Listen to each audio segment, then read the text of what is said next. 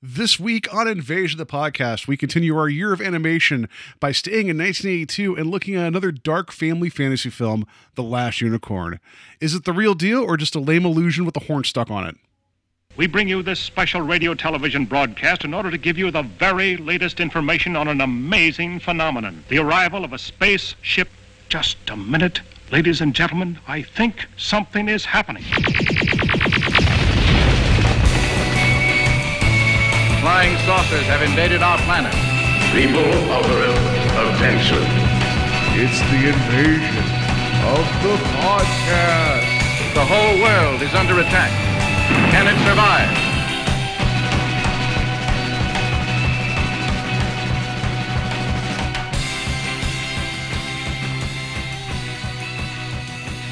And welcome to Invasion of the Podcast, where I try to take over the world one listener at a time. I, I am here uh, in isolation. My name's Paul, and also far, far away is Steve. in the far off land of Illyria. Hello, Illyria. everyone. Yeah, the land of, of unicorns, or the last one that was out there in Illyria.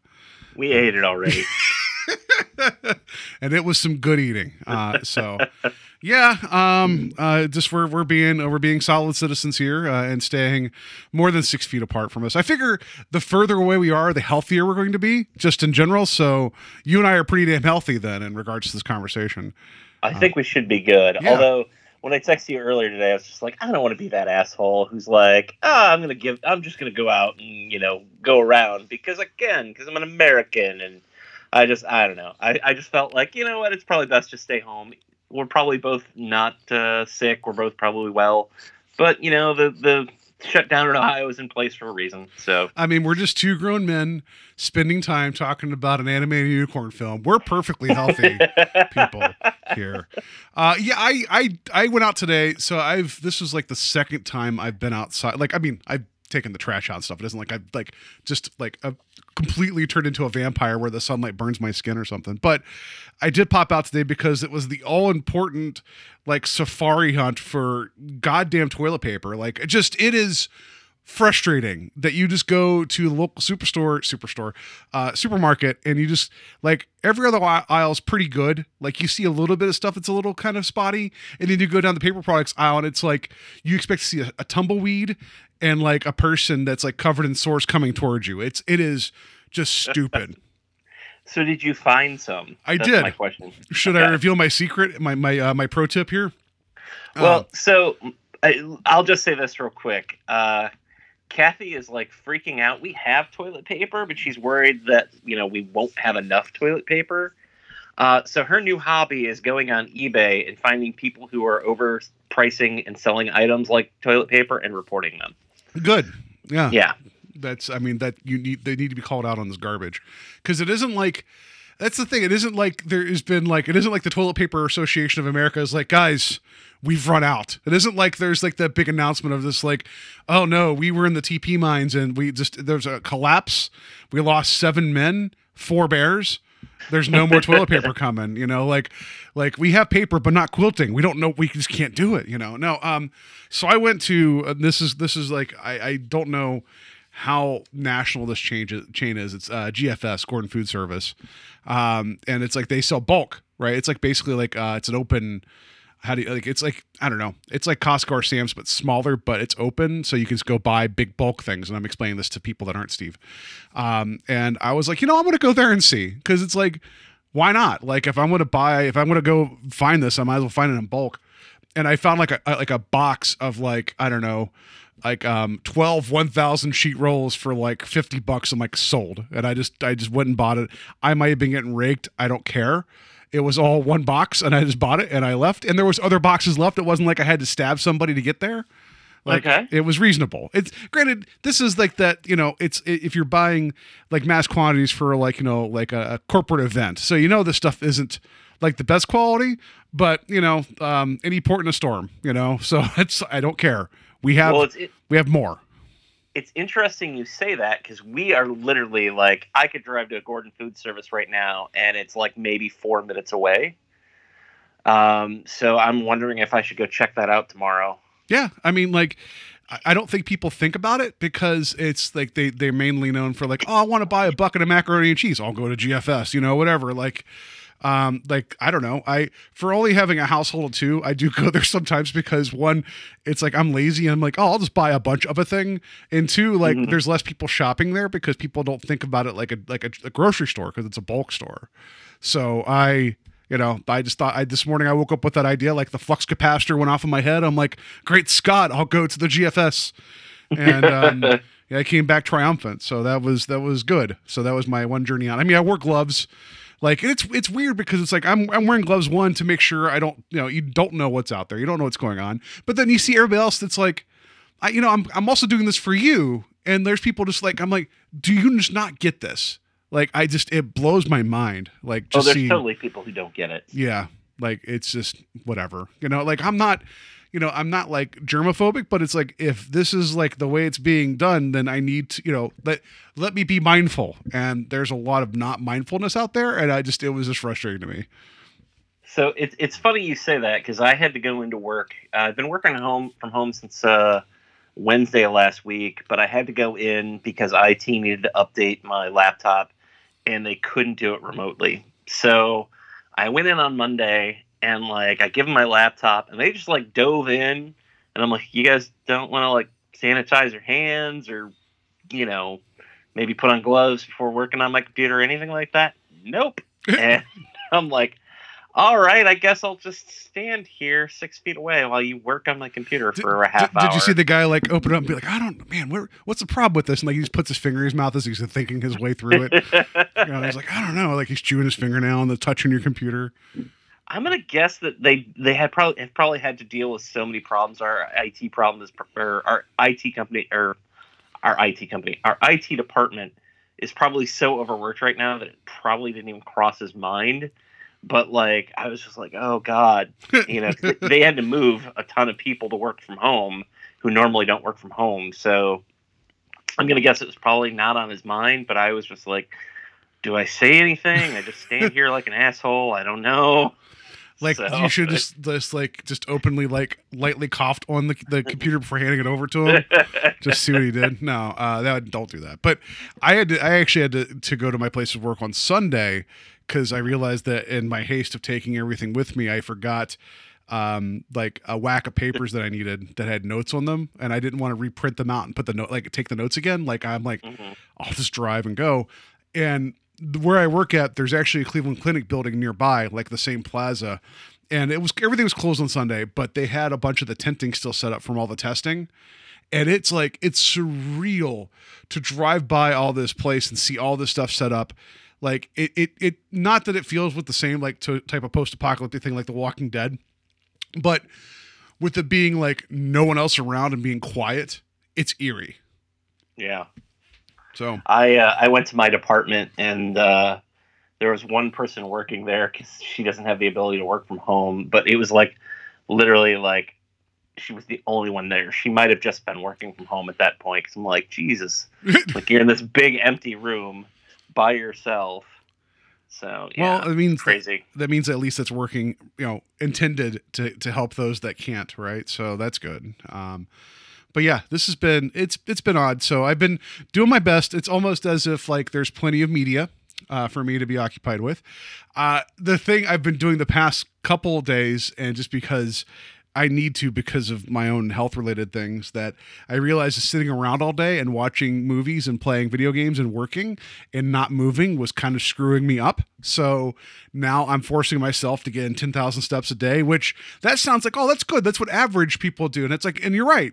If they're going someplace like to shoot for 10,000 steps, you've been to my, my house. You've seen how tiny it is where I live currently imagine getting 10,000 steps in this place because it's still a little too cold out to go outside for for me to be out for like an hour and a half just walking around. Um, yeah, I look like a madman just pacing in my house trying to get steps in. So Uh, if if yeah. my memory serves correctly, the last time I wore one of those, uh, I had a Fitbit for a while, and uh, uh, if I I remember, I probably got a thousand steps every ten minutes when I would try and like actively walk in the way it recorded me. Yeah. So like you're talking about an hour and forty minutes to get to ten thousand steps just trying to like exercise Yep, pretty much. you know with yeah. without anything in your normal day and I can say uh, I had been doing keto uh, the last like two months, and uh, I've kind of being home has just been terrible because like I'm hungry all the time. um, I'm just like I went to the store Friday to get like the last of like whatever we needed to like really be hunkered down, and uh, By that you mean like- you mean um like the um the chocolate eggs from the Easter displays. You're like, I got to get all the Reese's cup eggs. That's what we need to hunker down. so you, you're not you're not far off because that was what Kathy asked me to get her. I bought myself Cadbury Listen, eggs. listen, I heard there's protein eggs. You people need them. I bought like I bought uh, like barbecue potato chips and like Cheez Whiz and just crap, just nothing but crap. Oh, you're treating this quarantine like it's like a sleepover, like you know, at your buddy's house. You're like, you know, it'll just be one night. We'll stay up watching monster movies. It'll be fine. it's it's funny you should say that, and like I don't give any credence to like BuzzFeed quizzes, but I took one that was like, uh, you know, oh, pick what you'll put on a pizza, and uh, we'll tell you how old you are. I got 14 years old. 14 year old. I'm like, that means that I probably eat like a 14 year old. It's probably not that far off. Yeah, and here I am trying to, like, I mean, not that I'm saying I'm not eating badly, because there's time, you know, whatever you sneak things in, but like, I mean, like I talked about this on the show before. Like, I I'm type two diabetic now because of eating like a 14 year old for 40 years, um, and it's been this. Like, you talk about being hungry all the time at home, like think about me trying to stay because I kind of have to view my my like the times I eat and when I eat is more like these islands because you don't because the way my metabolism is, you don't want to screw with it. Like not metabolism, but blood sugar. So like I'm like I'm like six feet away from the fridge. It's it's been like I'm like oh you know I could eat right now. I'm like do I really need to? Like it's been this whole thing of like you get bored and you just want to eat. Like I saw I saw a tweet that says um what was it uh day four of the quarantine I took a nap to keep myself from eating like. So yeah, it's it's been a challenge, and like I said, trying to fit activity. And you're right, it's about an hour forty minutes. Funny that you say that uh, because today, um, I put it like because the first was the first day I was just like trying to, I don't know, whatever, just do it, see if I could get it done, and then I did. And the second day I put on uh, Hulu and was just had Rick and Morty playing on my TV in my living room as I paced around because I know the episodes, I can catch it while walking around. It's not it's not the big deal.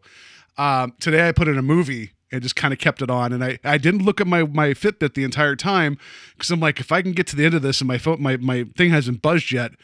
I know it's been an hour and a half, you know, and so thankfully it, it started buzzing about ten minutes before the movie's over, so I was happy about that. Um, but yeah, it was I look like an idiot just walking around, pacing, pacing, pacing. Um, but I, you know, it's just like it. I need to do it, you know. And today I watched uh Tenacious D's The Pick of Destiny. I don't know if you've seen that or not, but um, it's been a while since oh, I've seen it, but yeah. I've seen that movie so many times that I don't need to watch it. You know, like I could just like listen as I'm walking around. I'd look at the screen and like, oh, there's Sasquatch, and I'd move on. So I was I was happy about that. Now I just got to find more walking movies to have on while I'm trying to get my uh my steps in. So that's me. I, that's the Diary of a Madman right now. When you say walking movies, you mean walking, not walking. Yeah, I need more Christopher Walken walking movies. Yeah, I'll watch all his um. Oh, what was his Archangel films that he was in? The prophecy. The Prophecy. I'll watch all those. Sure. Right. No. No. I, I do want to revisit those. I, I saw the first one in the theater, and I think I've seen the second one, but there are like six of them or something crazy. yeah. So and he's associated with most of them. I think I think so. Yeah. Yeah. it's like those the, the the weird like franchise where it's like well, okay, we're in. That's that's fine. um, yeah. So I, I I before we start recording and before I realized we were getting down this weird road, but hey, we're we're stuck inside. Like we're no we're we're isolated from people. You know this is what happens. I have to blame you for part of my weekend just getting blown up because you recommended uh, Tiger King, the Netflix documentary, and you're like binge it. I'm like sure, and I'm like because I I knew of the main the main guy Joe Exotic from that last week tonight clip from a couple years ago, and I was here. like I was like I know this guy, and then my God, that is a weird. It's just it's a weird seven hours or six and a half hours, but yeah, I binged it. uh, time and space disappeared, or, or I should say, like I just lost track of everything and watched it all. And my gosh, like I don't know if people are taking the right things from it by watching social media about it. Okay. Meaning, Uh, I yeah, I will say that like watching it, it just kept getting weirder and weirder. so like Saturday morning, Kathy was like, "What do you want to watch?" I'm like, "You know what? I don't want to watch anything too serious right now. I'm like, I'm just not in the mood for it." I'm like, "Let's go to Netflix," and we were gonna throw on Parks and Rec. But as I'm like going through like the recent releases or whatever, she's like, "What's Tiger King?" I'm like, "I don't know. Let me see." So I click on it. I'm like, "Oh my god, this is the guy from from John Oliver." I'm like, "There's a documentary on him." Sweet. I didn't realize at the time that it was like a seven part documentary, and we just simply fell right into it. And I think I was probably four episodes in when I put that post up of like, "Go binge it now," because it just it gets weirder and weirder, and you're just like, I can't believe this story. I'm like, I thought we'd be at this point by now, but no, you're still like three episodes away from like the major point. point, and I'm like, whoa! And it's just, I can't say like, it's weird to say that it's enjoyable, but it's oddly enjoyable, much more so like there was like a um, a distance I felt from watching McMillions where I was like not as involved. It was still an interesting story, but I never like really got involved with it. This I was in like ten minutes in. I'm like, oh my god, this is the weirdest thing I've ever seen. Uh, I want. I still want that FBI guy that was from McMillions to now. I want him to provide commentary for Tiger King. I want them to do like a like a VH1 Best Week Ever where they just cut back to him saying stuff about that. Would be amazing to me. That'd be the greatest. Uh, but yeah, uh, I don't want to spoil anything for the documentary. If you guys have time, we all do. Uh, check it out. It's on Netflix. It is an incredibly easy watch because it just kind of starts steamrolling and as steve said you, you're like okay well we're done oh no like it goes in places that you you were not expecting i mean i don't know what you'd be expecting like trust me anything you you think you know you don't know my only frustration now is like people are kind of idolizing joe exotic and kind of putting up pictures of him and it's like this guy had a lot of problems. He still does. He's not a he's not a great person. He's sympathetic at times, but also not. Like he's really complicated. And I like I was you know, it would be easy to like change his change my profile picture on Facebook to his face because it's ridiculous. But that Yeah. would be like glorifying something that I don't agree with, even though his story is really compelling. Um, like the only time I laughed during the whole documentary, like like legitimately laughed as opposed to like the whole like when you're like it's like an awkward like wince of like oh god this is happening is just there was a brief video of people putting balloons into a tiger pen and seeing all the Bengal tigers chase after the balloons. That was the only thing that was pure like joy to me watching that was seeing tigers chase balloons. And that was one little part of a segment in one episode. yeah, I just I, I it, it was sort of like a car accident. Like you just couldn't look away. You're like oh, for sure. Yeah. the whole time I was watching it, I'm like, I can't believe this is just. We're nowhere near where I thought we were supposed to be by the beginning of this like documentary, and we got like another three episodes to go. I can't believe that we're not even there yet because Yeah. the story just keeps getting crazier and crazier. And then And, there's like- yeah, there's like the the lady uh I forget her name, but like um Carol. And then um and then the other guy that Doc with the self the self given name of Doc because you know he has a uh, doctorate in metaphysics just like Doctor Strange. Um, oh man, yeah, you know yeah. I mean, and then you find out like the you know the conditions that they're working in, the whole uh, monogamy or po- polygamy thing. Yeah. Uh, it just kept getting crazier and crazier, and then you find out what happens to all the like bad meat from Walmart. And yeah. um, Just just make make a, an actual film. Get David Spade to play Joe Exotic. You know that's going to happen. Get um oh Jim Gaffigan to play Doc Antle. Uh, get um oh I'm sure we could find somebody that would be great for for Carol. Like make that Uh, movie. you get like Kristen Wiig. yeah, right. Some yeah, like that would be that's the movie I need to see. You know, like it would be get Judd Apatow on that, like or whoever. No, was it Judd Apatow? The one he's been doing like the bigger, more like satire, um, the political movies, like uh, the Big Short. It's one of those guys, right? Get get Oh, them. it's not Apatow. it's the other um, one, right? Oh Shit. God, why can't I think of his name? Oh, It's the guy who directed Anchorman, right? Or was that Apatow? no, that was Apatow produced. Um, uh, his name is on the tip of my tongue I'll too. find it. Yeah, sorry, I just the way I said that destroyed uh any any idea that we're ever going to possibly uh get that right. Let's see here. Adam McKay. Yeah, he directed Adam. McKay. Yeah, so get him to direct it. There you go. Like just, ugh, you know. And but after watching all this, though, I gotta tell people they're like, "Oh, this is so crazy," and I want to be like, "Well, if you think that's crazy, there's a little film called Roar that would say Hold My Beer,' because the story behind that is almost as ridiculous, and but a lot of the footage is almost worse than what you saw in um, Tiger King, even though that was more reality. I don't know, man. Both are both are bookends and not good ones. Yeah, the, the next time I'm, you know, available to leave the house and we can record together, um, I need to borrow Roar because Kathy is like now interested in watching Roar. Consider it done. I, I will never keep people away from that movie. But yeah, that was that was part of my weekend. Uh, was losing that. So yeah, I was losing time to that. It was fascinating. I just I feel like Netflix are like, you know what? We're gonna lose all our Disney stuff. Where's all the weird crime stuff? We're gonna get the market corner on that. Yeah, um, I'm trying to think of what else I did over the weekend. I did watch a, a couple movies. Um, first one was a movie that was released to Apple uh, Apple TV called The Banker, um, starring the Falcon and uh, Nick Fury. I don't know if you've uh, seen the trailers. I've seen the trailer. It looks interesting. Okay. Yeah, it's a, it's a really good movie. Um, it's also a true story, and unfortunately, doesn't have a great ending to it, as most true stories do. Um, but I would highly recommend it because they're both great in it. Um, and oddly enough, Beast is in it. Uh, the kid who plays Beast in the newer X Men. Oh, movies, Nicholas uh, Hoult. Yeah. yeah.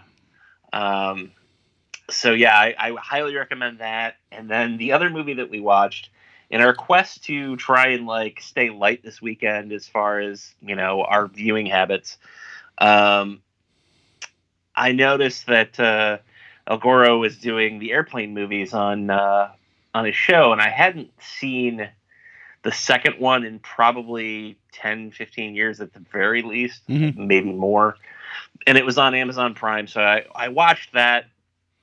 And Kathy's like, "Oh, did you ever see the Big Bus?" I'm like, "What the hell is the Big Bus?" Yeah. What is the big bus?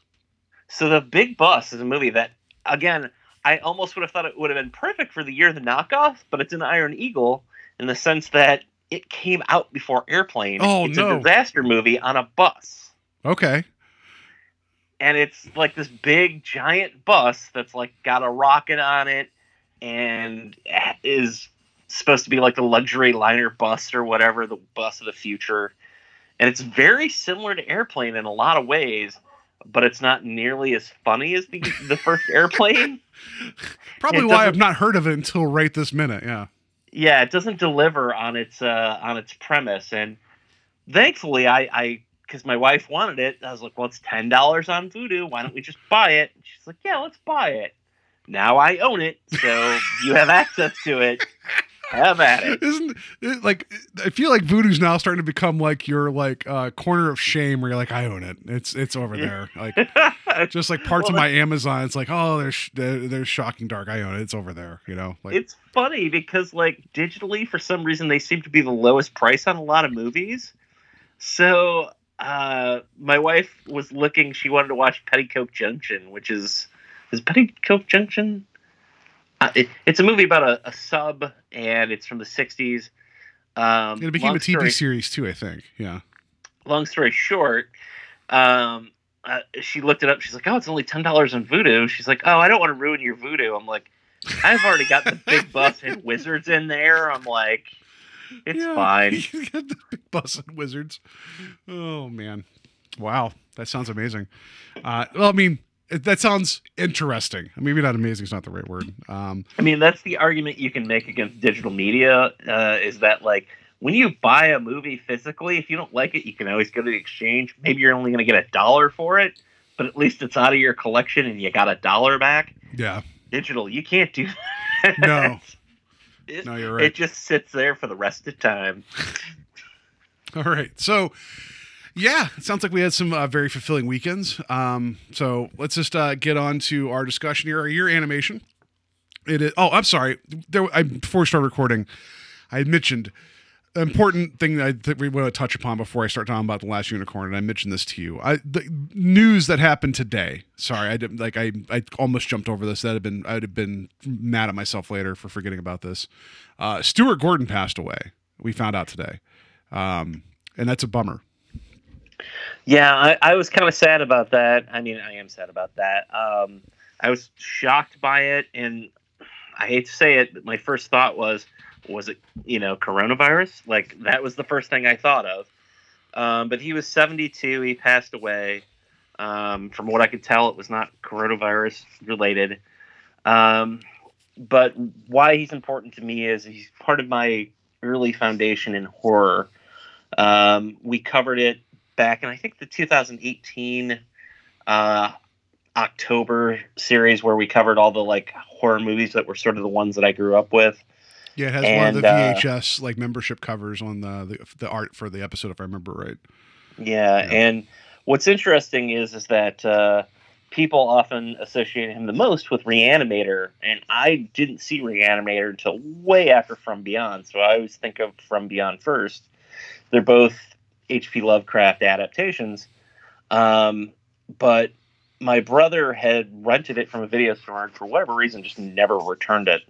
So it was just around the house. So it was like a go-to of like, you know, I've got this one horror movie that you know is actually not taped off a TV or whatever. Um, throw it in. But uh, he did, uh, you know, a lot of work. He actually also wrote the Honey I Shrunk the Kids movies. Yeah, he was a co-creator um, of that. Yeah.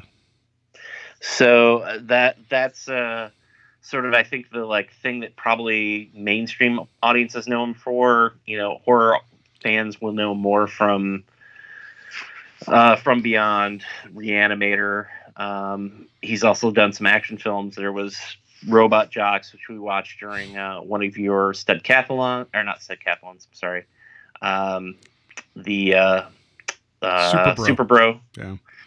And uh, a movie called Fortress, which I haven't seen in forever, and I I want to revisit this weekend. That's with Christopher Lambert. That's a like a futuristic prison movie, right?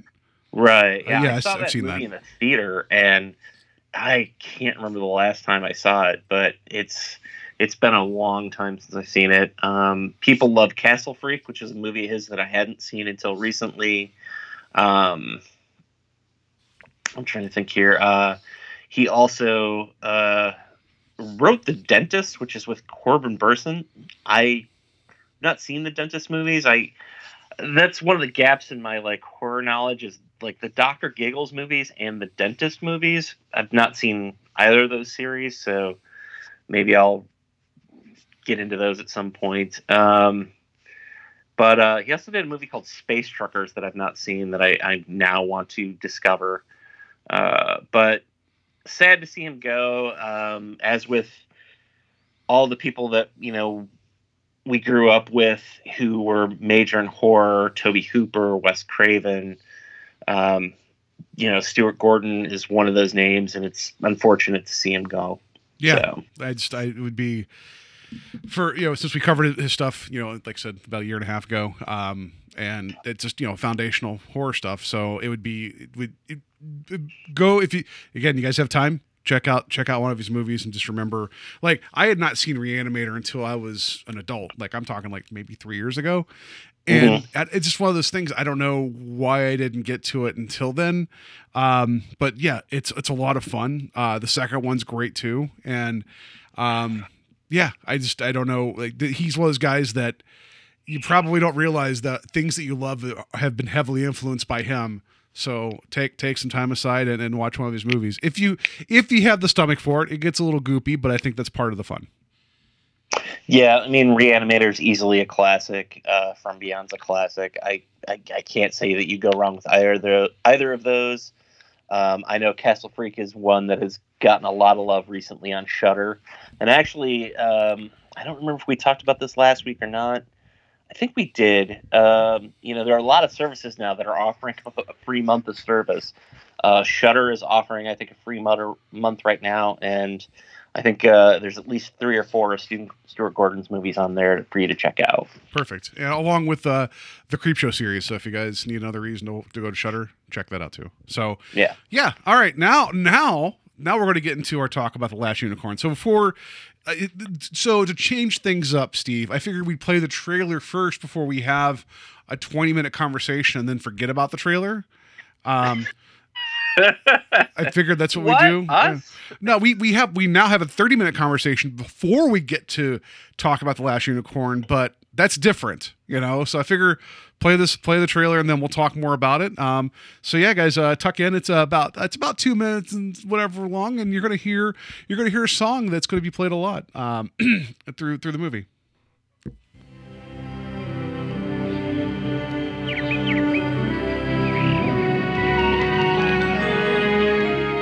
She is a creature of legend. In an age of sorcery and savagery, Well, what have we here? demons, no! and dragons, she may be the last unicorn. All I want to know is if you've seen other unicorns like me somewhere in the world. You can find the others if you are brave. They passed down all the roads long ago, and the Red Bull ran close behind them and covered their footprints. Oh, I could never leave this forest. But I must know if I am the only unicorn left in the world. The classic tale oh! is now a classic animated adventure. Featuring the voices of Mia Farrow, The, the, the spell was wrong, but there was true magic in it. Alan Arkin, My dear, you deserve the services of a great wizard, but I'm afraid you'll have to be glad of the aid of a second-rate pickpocket. Jeff Bridges, That is exactly what heroes are for. It's you or me, Moth. Hand to hand to hand to hand. Robert Klein, Christopher Lee, I am King Haggard. and the music of America. A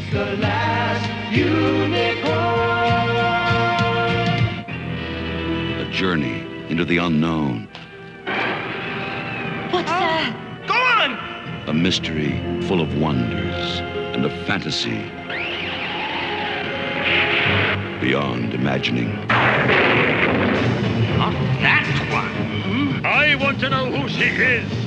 Schmendrick the Light!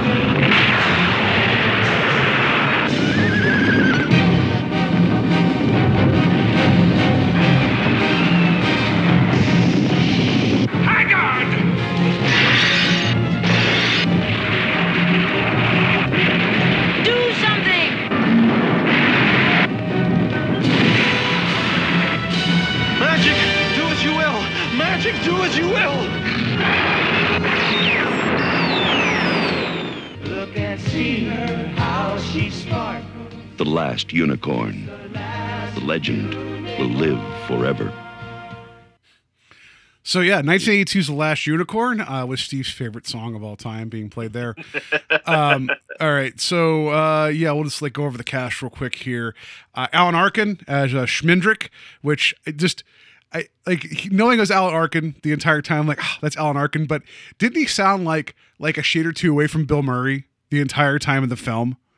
Like I could almost A little bit. like that or like um oh uh there was um oh what was the name of the guy that would did like the uh, there's the the radio commercial with like I love fishes because they're so no that's not the right thing there was a two scoops yum yum commercial that was an ice cream commercial do you know what I'm talking about or no I think so. Uh, Are you I- thinking of um, Lorenzo Music? maybe it sounds it sounded a lot like him too you know so uh anyway Alan Arkin, uh, sounding very much like Alan Arkin, and I actually really liked his performance in this because if you're remaking this movie now, you wouldn't cast Alan Arkin as the the, the vocal lead, unfortunately, and I thought that was awesome.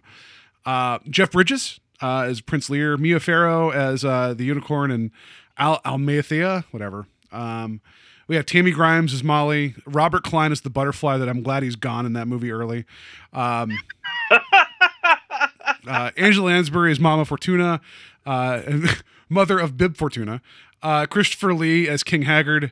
Keenan Wynn, by the way, Captain Cully Keenan. When we've we've talked about him previously on uh, this show, he popped up briefly in Orca as the old man that got killed by the whale early in that film. Um, the only movie where you should be like really rooting for the orca. Yeah. he was also the voice of the harpy, I guess, uh, for as little as that thing talked. Uh, we had uh, Paul Frees as uh, the tree and the cat, the pirate cat that talked for a second. Um, uh, Rene Auberjonois as the skull, which I loved him for the three minutes he was in the movie. Uh, yeah, it, yeah. I, I just want to say this real quick Yeah. before we get into the movie. Uh, his scene is a joy of the movie. I, I really loved his performance. Yeah, just if you could bottle that up and do something with like that the rest of the movie, Mhm. you got something there, right? Um, and then we got uh, Don Messick is also listed as the cat, so I don't know why that the cat's listed twice, but Don Messick, um, uh, he you would better know him as Papa Smurf. Um, and then we had Ed Peck, uh, he was in there somewhere too. So yeah, um, that's that's your cast. Uh, it says this is directed by um, uh, where did I shoot? It was directed by uh, Joel Bass and Arthur Rankin. That's kind of true, kind of not true. Uh, based upon a book, uh, same name, screenplay written by Peter S. Beagle. So yeah, that's your cast, uh, that's your directors and all that. So yes, uh, you had never seen The Last Unicorn, is that correct? That is correct. And my question to you, then, I believe, is the same question I asked you when we started the, the Secret of NIMH: is Have you read the book? No, I've not read the book. Um, Okay. I didn't realize it was a book until watching this movie again and seeing that it was based upon a book. So no, I did, I did not. Yeah, my research led me to find out that it was quite a beloved book, uh, particularly by a lot of the people who were in the film as well. Yeah, evidently Christopher Lee revered, oh, not revered, but he wanted to pay it, yeah, proper due with his performance as Hagrid, um, or Haggard, or Mil- Merle Haggard, whatever. Um, so no, I had not read the book. Uh, I much like Secret and NIMH, I had flashes of this film in my head. I remember the the Red Bull. I remembered, um, you know, Schmendrick saying "Magic, do as you will," and then when the tree scene started, I was like, I remember that, and I also remember the fake unicorn horn. That was all I remember about the movie. So yeah, I had not seen it before, and it leads me to believe that like maybe they showed it in school, and I saw that it was about a unicorn, so I just probably started drawing like you know He Man in my uh, my journal or whatever, my uh, sketchbook or or whatever. I, I have a feeling like I've heard of it. I didn't watch it, at least not that I remember. After watching it, I have no memory of it, um, and it feels like something that should have been at least within my range because the year it was released 82 i would have been um, eight years old but it's really surprising surprising to me that like i have never seen it before and if i have i have no memory of it so Yeah, I, that's um, again. I mean, I would, you know, I would have been four at the time, but I'm sure I saw it. I, I, I mean, I've seen this. You know, I just and the fact that I remembered it, like the imagery was so vivid in my mind. Uh, but I also kept getting this confused because the animation style looked very similar to um, the Hobbit TV. Um, like there was a TV movie of the Hobbit, but again, that was produced by uh, Rankin Bass, so it doesn't surprise me that there were similar art styles and some of that. Um, so I was getting that twisted in my head. But I but we own this movie. My wife loves this movie, and so I told her we were going to watch it for the show. She got excited, and so we watched it. Um, and I figured, you know, since we already covered Secret of NIMH in '82, um, and you've not seen this before, and I know you and I are both we kind of fell in love again with the Secret NIMH. Like, why not see what else was kind of out there? Like, what was not not necessarily competing, but what was the what was the mind share of like storytelling for kids at that time? it's very interesting to me that uh, you know this and you know Secret of NIMH were from the same year. Like it's it's it's odd that you would have two fantasy movies based on books come out in the same year with you know two and I don't want to say big uh, production companies because you know Don Bluth was breaking away from Disney and trying to do his own thing, but Rankin and Bass had been around for a while at this point, so it was quite surprising to me that you know the same year. I, I again, it's maybe not a fair comparison to be like, oh, you know, it's like the two volcano movies that came out in the '90s, or you know. Um, Uh, wasn't there two Armageddon type movies? Uh, Deep Rising, maybe. Deep and- Rising. I, I don't remember, but It was, It just- I did- Deep Rising. I, no, it was Deep Impact on Armageddon, but I Deep like the Impact, idea. Like, sorry. was Deep Rising? Is that like a killer, a killer underwater volcano movie or something? Like, watch out for the deep. Like, there probably is a Deep Rising. I'll, like, you keep going. I'm gonna find that movie. Right. but I, I found it interesting that there's two movies based on fantasy novels that come out the same year, and uh, oddly enough, neither of them had I seen. Um, and I think it's it's very odd. I, I can honestly say that I know that probably the reason that that kept me away from seeing it is that I was an eight year old boy and it had the name Unicorn in it. And I was just not interested. That was just not my cup of tea. I'm sure that and again, I don't think I don't think that My Little Pony had been a thing yet, but like when I saw the animation, that was the first thing that I thought of. That was what popped in my head. The second thing that popped into my head was the Dungeons and Dragons animated series. Oh yeah, yeah, yeah, yeah, yeah. Good call. And uh, I remember watching that like on Saturday mornings. And I don't know if Rankin Bass was involved in that, but it, it had a very similar like visual style. Um, yeah. And that's where my brain immediately went to. So maybe had I known that, maybe I would have been a little bit more interested in it as a kid. But I, I know that like who I know that at eight years old, anything with unicorns in it was just not my cup of tea, unless it was Legend. But I didn't think that come up came out till like eighty five. So So okay, uh, I'm looking up the Dungeons and Dragons thing now that you said that. I'm just trying to see who actually produced it, and I can't find that information off the top of my head or off the top of the internet. However, there is a film called Deep Rising. I'm just going to mention this real quick. 1998 action horror, uh, directed by Stephen Sommers. Uh, a newly unveiled ocean liner, the Argonautica, sets out on its first cruise, or unveiled, not like unrevealed, whatever, only to encounter dangers both on board and in the ocean depths. While the beautiful thief Trillian, Famke Janssen, attempts to steal riches from the boat's wealthy passengers, the ship encounters major problems, most notably a giant murderous sea creatures with tentacles. That would be a problem. Eventually, a boat captained by John Finnegan, Treat Williams, comes across the Argonautica, and everyone struggles to survive the monster. Um, had a budget of 45 million and made 11.2 million at the box office. so it's got that Stephen Sommers touch. Yes, yeah. Just, the, just, just the- like I like the fact that it's like, hey, what's your name? Famke Janssen. It's like, oh, well, that's a unique name. What do we call you, Trillian? Like, just whatever. Anyway, Stephen Sommers is one of those guys where I'm always like amazed at the things that they give him to to work on. Like he did that uh, Hugh Jackman um, Van Helsing. Yeah, Van Helsing movie. He did uh, that first GI Joe, and it's like, I'm like, wow, you guys just keep giving him properties, and he just keeps ruining them. Well, so that's funny that, that that movie came out a year before the Mummy, and he like, and the Mummy's actually, I thought the Mummy's pretty fun, but that's neither here nor there. yeah, I mean, uh, again, maybe I'm unfairly shitting on Stephen Sommers during our last unicorn talk for some reason, but uh, yeah. No, I just wanted because like I was like that name sounds familiar with Deep Rising. So yes, um, so when you talk about the animation style, so Rankin Bass actually, um, they they actually farmed out a lot of their, um, they outsourced a lot of their animation to some Japanese animation companies, and this was actually done by a company called Topcraft.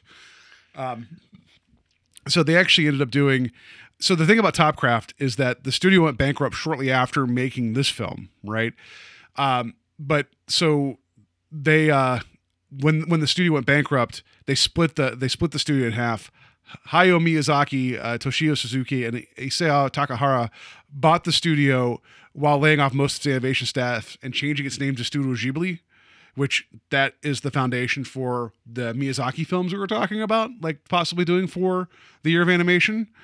Um, so uh, Topcraft's animators like they left and formed another studio called Pacific Animation Corporation to continue working with Rankin Bass on shows like Thundercats and Silverhawks, but then rejoined Ghibli once that studio was bought out by the Walt Disney Company. So like it's this weird circle that one of the last films that Topcraft made was The Last Unicorn with a lot of Japanese design work in it. And then when that kind of collapsed, parts of that became Studio Ghibli.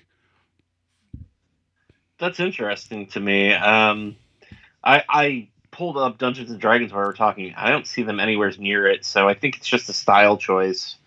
Um, but uh, yeah, Studio Ghibli is one of those things that I've heard a lot of people praise, and we've talked about it briefly. But I have no no point of reference for them. So hopefully, once we you know dig into uh, some of the Miyazaki stuff, uh, become a little bit more familiar with it. Yeah, I just thought like for as much as we've kind of like, kicked the tires on doing one of those films, that we I inadvertently picked one that kind of backed our way into it because it was one of the last ones made by the the bits of a studio that would go on to become that. And I like, and credit to my wife, she will, she's listening to the other room because she texted me about who the voice of Garfield was. Um, she was right about this film being like like Japanese influenced and Japanese animated, and it's it's interesting to me see like seeing like a Western fantasy tale done like this, like because you would think after seeing like Secret of NIMH with Don Bluth, where that felt like that was just Disney, just darker.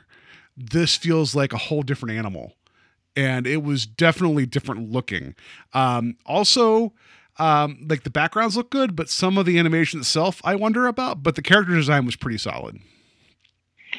Yeah, I mean, I think I came out almost in a reverse uh, point of view from you. I thought the character designs were interesting. I thought the compared to the Secret of NIMH, and I, it's unfortunate that this is following the Secret of NIMH. I may have had a higher opinion of its animation had it come directly after Wizards, but Secret of NIMH is just so beautifully done. There's not a wasted background. Everything's gorgeous.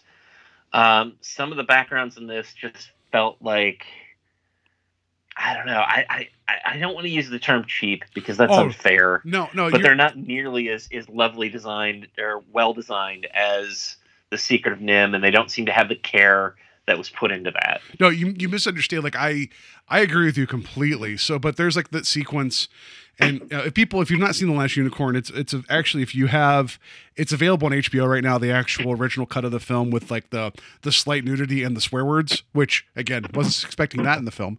Um, it's HBO. yeah, I- well, it's like we it's like Game of Thrones. You got to show half a lady butt. I'm sorry, half of a unicorn that's not a lady butt, and then you have to then you have to hear the word "damn" twice. Oh no, you know. Um, so, uh, you you you so you guys can watch that there. Uh, so it- what I'm saying about the backgrounds, there's a sequence where um, the unicorn, uh, voiced by Mia Farrow, when she eventually originally leaves her little area, and there's that like time lapse of her like crossing the different air, like areas, and so it's the second song you hear from the band America, which we didn't even get into the music until we'll get to that later. It's like walking through the seasons. Like those backgrounds looked good. I thought those looked pretty good, but they but they looked pretty stock and not stock in the sense of like they pulled them from other things. It was like it, they're a good painted background. They're nothing like they're you know, the secret of NIMH, you know, blew the doors off of this in a lot of ways. But I, I kind of like that the mixture with the music and like like it it worked for me. Um, I'm not saying every background was amazing, but there was some care sometimes, and then I don't know if it was just a rush production schedule or a lack of funds. Um, th- there, what I was talking about the animation is that the design's interesting, but especially in the beginning, whenever the horse is talking to the butterfly, sorry, not horse, unicorn, because she'd be mad if you called her a horse. Um, how they did this this like cycle repeatedly of her like moving, and it got really annoying. It's like I get it, you know, you're just you get into the scene, but you're showing the same like you know um, motion sequence over and over again. And it happened a lot through the movie, uh, especially with Schmendrick at one point when he summoned his magic around like the the um the marauders or whatever they were like they're like the thieves like the not robin hood people. And he falls to his knees in his face. They use that exact same animation later when he's exhausted from casting a spell. So like you could you could see that they were they were using what was already there because to to do use resources to make something different was not in the books for this film. Yeah, um, I think one of the things that that uh, really like caught me off guard was uh, when it comes to the backgrounds, at least. You know, Secret of NIMH had these very lush, uh, saturated backgrounds, very um, colorful, um, really, you know, accelerated the animation or uh, accelerated uh what's the word i'm looking for here Accentuated. um Ac- I'm sorry? Accented, accentuated, right? Is that what you're yes looking for? accentuated thank you um and I, it's not like they're terrible backgrounds um but like trees were very like simplistic um the color palette was fairly mute compared to or muted compared to you know secret of NIMH. Um i kind of hoped for a little bit more vibrancy i guess in some of the colors and maybe a little bit more um detail in some of like the trees and things like that. Because i do think the character designs are actually quite well done. Um schmendrick he- he looks like that character. Like when we watched Wizards, I remember being disappointed with the main Wizards depiction. Yeah. And I get that it was supposed to be like, oh, it's the, you know, keep on trucking, you know, hippie wizard. Like, I get it. Um, but like Schmendrick felt like when you saw that character, you're like, oh, that's perfect. Um, the design that I loved the most actually was King Haggard. Uh, I thought that that was such a gorgeous design.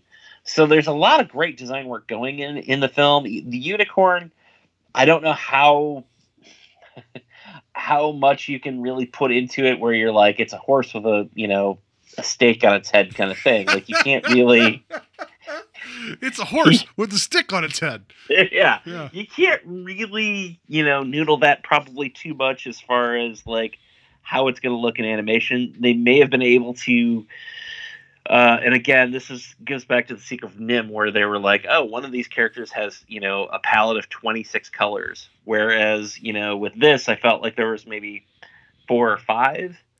So Yeah. maybe they could have plussed it that way, but again, it's unfair to hold it up against Secret of NIMH because it's just a gorgeous movie. Uh, but all the character designs were really great. Um, the harpy actually, which again, we'll just get this out of the way now, like had female breasts Like six of them. Like yeah. Um, I was kind of shocked by that, but at the same time, I'm like, wow, that's a really cool design. Like it, it really looks. Um, it, it felt elevated above some of the the things that we were seeing in the movie. I'm like, wow, this is kind of going in a weird place. I, I'm liking this. I hope it keeps going this way. And the Red Bull, I mean, granted, uh, I mean, obviously, you know, for those of us who have been around for the last 20 years, you hear Red Bull, and the first thing you think of is, is it's going to give you wings. But uh, Well, that it design I definitely thought was cool. It definitely provided energies for others. Did you see how much people were running when that thing was around? Like it, it did its job. It, it pulled a Red Bull, and everybody got energy and kept moving. You know, so Yeah. I think that's, I think that's accurate. I, I did like it. I like that they at least tried to give it a little bit more. Um, what's the word? Like, because it, it, 'cause it's it had- fire, so you had more of a range of colors with it. Like I liked that. Um, at least with the unicorn too, uh, with her like the deep purple eyes, or like I should say that not per- not deep, but like at least you had that as a visual marker because then later when she turns into a human, that's a touch point, you know, like that makes her look different than everybody else. So I, I liked that accent. Um, so yeah, I agree with you that it's like if you're gonna make this thing like stark white, it's hard to provide a little bit like to give it any more depth. Yeah, I, I can't fault the movie for it. It's just one of those things that uh, you know you notice while you're watching it, um, particularly since the backgrounds aren't nearly as interesting as other films that we watched. Yeah, and I also think that the the design of Haggard. I do you think um do you think Matt Groening was watching that when he was younger and, and when he was coming up with Mr. Burns, like that was in the back of his head, and he inadvertently came up with Mr. Burns looking at that character design because it feels a lot like that kind of like spindly with the weird triangle kind of head. Like it's it's certainly possible. Um, I, I wouldn't put it past him.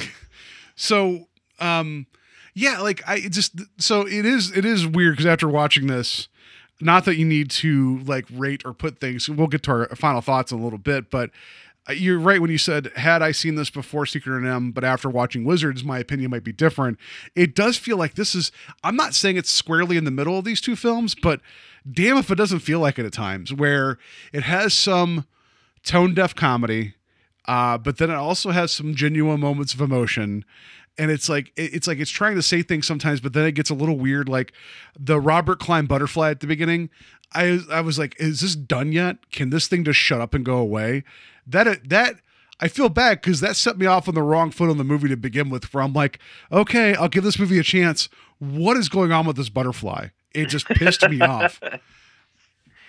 Yeah, I, I felt the same way about the butterfly, and I I kind of I know we're both grown men bitching about a butterfly in a unicorn movie, but I'm glad he was it- gone. He didn't show up again the rest of the movie.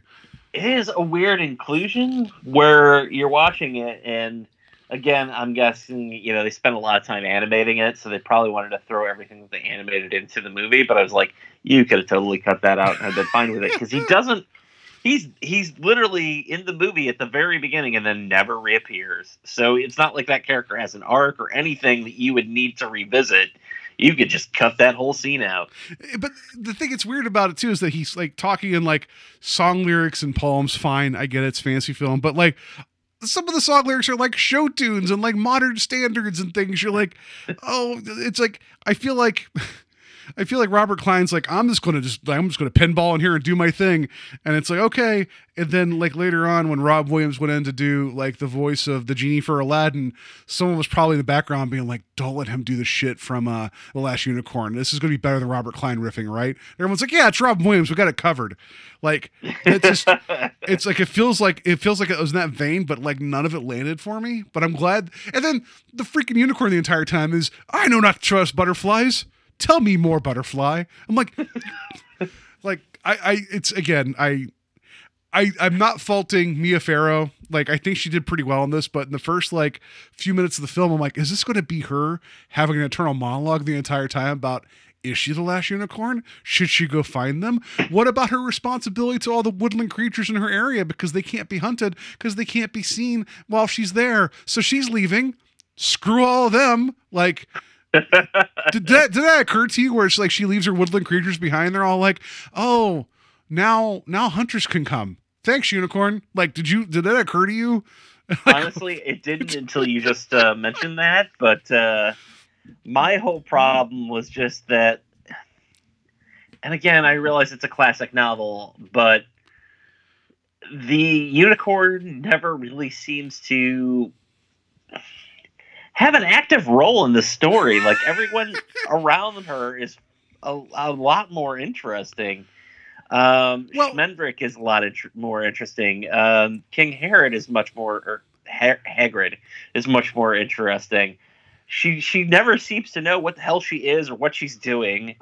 Um, I guess she's kind of like Luke Skywalker, and that you know Yoda says, uh, "Never your mind on where you are or what you're doing." But And she has a glowy stick just like he did, right? So Yeah. that's you know, uh, no, um, no. Well, when she's in the carnival, like the midnight carnival, and she releases all the animals, like you get the sense there that like she knows what she's doing there. And then even with um the harpy, like Schmendrick's like, "Don't do it," and she's like, "No, like it, it deserves to be free because we're both like legends."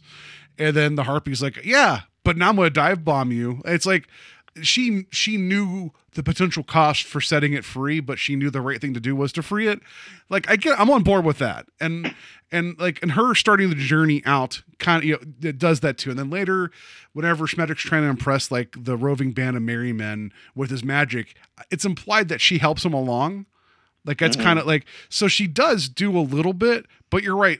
Once she becomes a human, the rest of it is just like I have no idea what's going on. Who are you? What is this?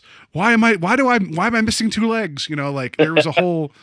It, it, you know, she got really helpless, and that's unfortunate because she should have been the thrust of the whole thing of being the last, trying for her to be the one to save the day. Even though she, you know it kind of worked out that way, it was it wasn't her. Her she wasn't the driving force in the second half of the movie, and for a film called The Last Unicorn, that feels weird to me. Yeah, and I, I think that's where I was trying to go with that because you you are absolutely right. Um, she is the one who frees the other animal. She is the one who also makes that choice to free the harpy. Um, and I actually I said this to Kathy because she watched it with me as well, which was interesting because she's like, she's like, how did this movie exist? And I just never knew about it. She's like, this is a movie that I probably would have loved as a kid. She didn't care for it so much as an adult, Wait, wait. but She saw the big bus and knew about it. yeah.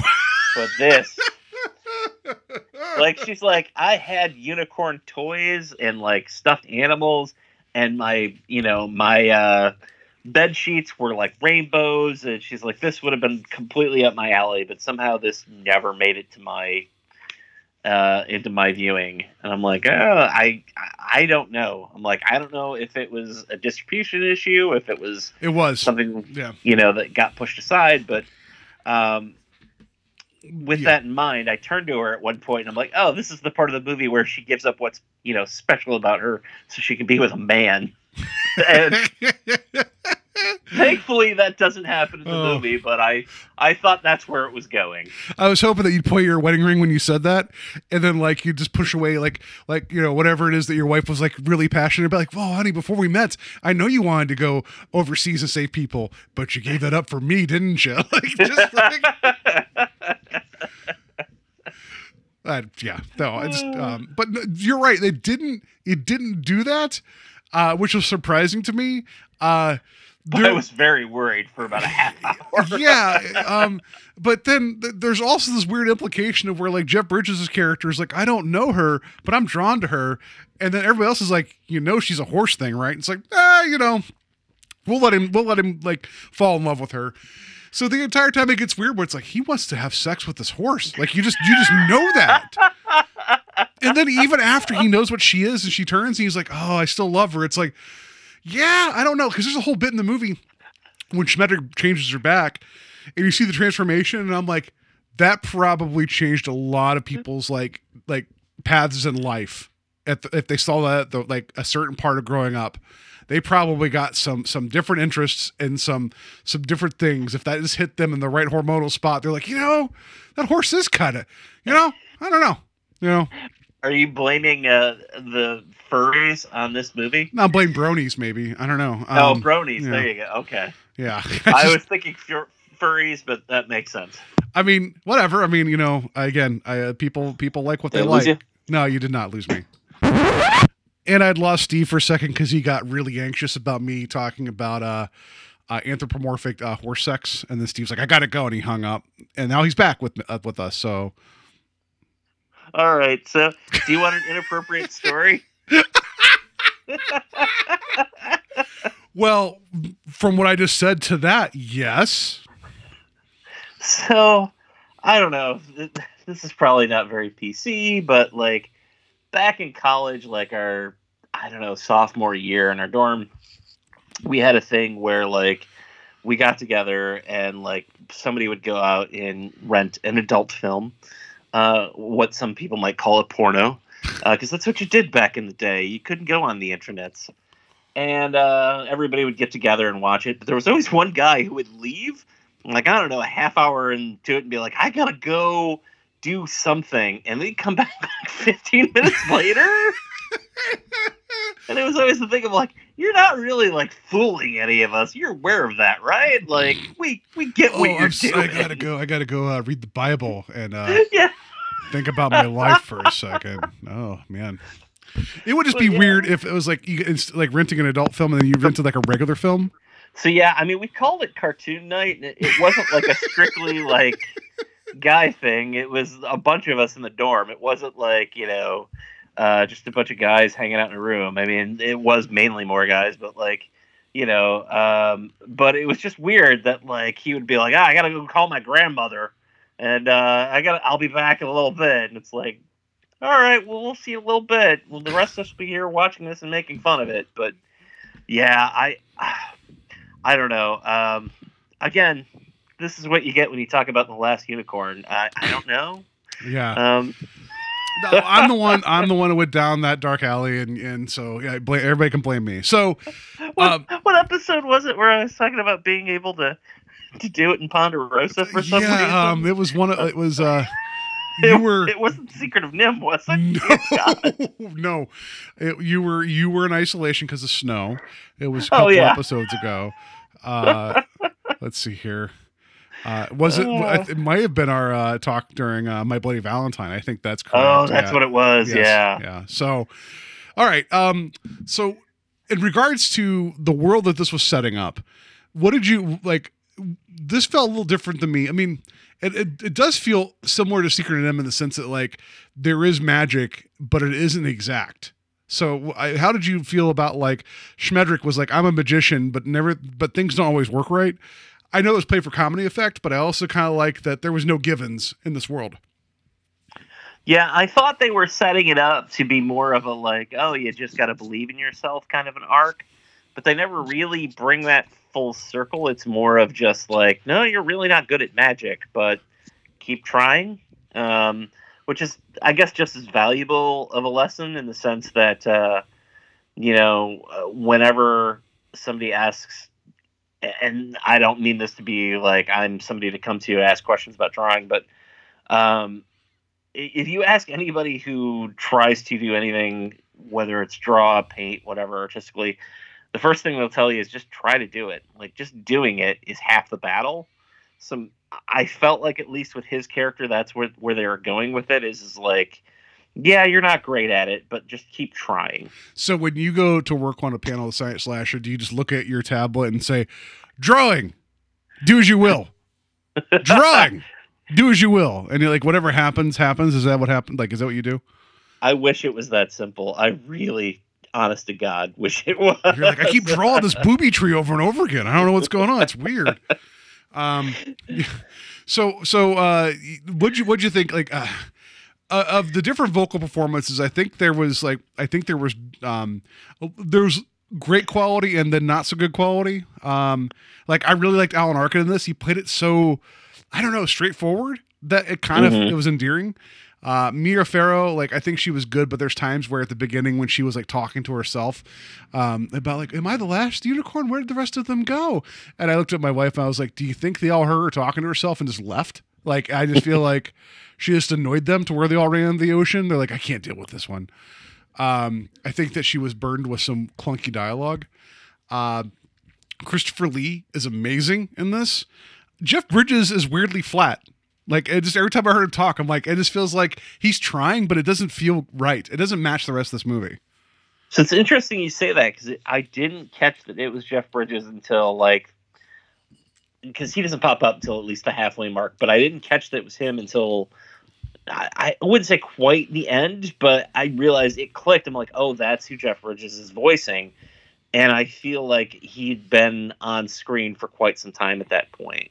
Because I was like, who is that? Who is that? And I knew that he had done a voice, but it didn't click with me. It doesn't sound like Jeff Bridges in a lot of ways. And, and it's weird to say that because it's not it's clearly his voice. After you realize it's him, you're like, "Oh, that is him." But it's a very dry reading in a lot of ways. Is that the best way maybe to put yeah, it? it's just it's just it's a, it's a, not flat's not the right word, but it just I, knowing it was him, and I just I couldn't separate the dude from my head. Like listening to that, it was just, and that's on me. But it just feels like it almost feels like his character at the beginning of Starman. When he's Yeah. talking to Karen Allen, it's like he's a person from another world, so he's going to talk very straightforward, and yeah, not a lot of um, you know, not a lot of tone emotion. I don't know. It was just it was weird. Yeah, I mean, I I agree with you on the Mia Farrow thing. I, I think it's more of having to deal with clunky dialogue as opposed to uh, her performance. Uh, it, it reminds me of, and I love the 1978 Superman, but there's a flying scene where there's a musical interlude, and Yeah. she talks. She, you know, which I guess originally was intended for her to sing, but they did it as just her talking and you know it's about i believe that a man can fly and it's just very like clunky as well um so i kind of associate it in that same way um but yeah i don't know that i had realized it was it was jeff bridges and you're right about the starman thing but for whatever reason now my go-to with jeff bridges isn't the dude it's you know obadiah stane and he yells a lot of his lines. Like Yeah, that's, I that's think fair. of of Jeff Bridges, and I, I just want to say, like, you know, Tony Stark built this in a cage. You know, like that delivery that yells. Yeah. Uh, so that may be on me. Yeah, I just I, and I guess according to the trivia, the moment like he heard about this, he actually called like the director or the producer and was like, "I will be in this and and I will work for free." And I know people that can do music. Like he was excited about the project, so that's good. Good on him. And then I think he's the reason why. Um, uh, was it uh oh, Jimmy Webb, uh, uh the the was it one of the guys in America? I think that's the reason why they got attached to this is because of Jeff Bridges. So like that kind of makes sense, you know. So um so he's who we have to blame. so I'm kidding. I I'm think kidding. so I think this film wouldn't have traveled as far as it has in terms of people's minds and their nostalgia for it, which is funny because you had never seen it and your wife had never heard of it. But I know people that do talk about this movie in kind of a campy, like not campy, but like a um, culty, like revered tone of like, I love The Last Unicorn. I, I think it would not be the same if it wasn't for the soundtrack. And um, there's a, like three or four songs brought to the uh, that's performed by America, which if you remember, uh, uh, pray to God that I'm not wrong about this because I'm so good about getting simple facts wrong. They're the band that did the song "A Horse No Name," so this would be another horse thing that they've done. So I think I think that's pretty great. Um, but there's this weird um, like folksiness to this that or like I just something about it that just smacks of like the late 70s early 80s that I feel like had this movie not had that like contemporary songs I don't know if it would be as remembered as fondly Well, it, it's interesting, and I think it just comes down to preference because it's just not my cup of tea musically. Um, I think of there's a movie that we've talked about doing for this uh, series that we haven't gotten to yet, and I'll get to there when we we get to there. But the soundtrack I love, and it's three years after this. And if you're somebody who is doing the math, you can probably figure it out pretty easily.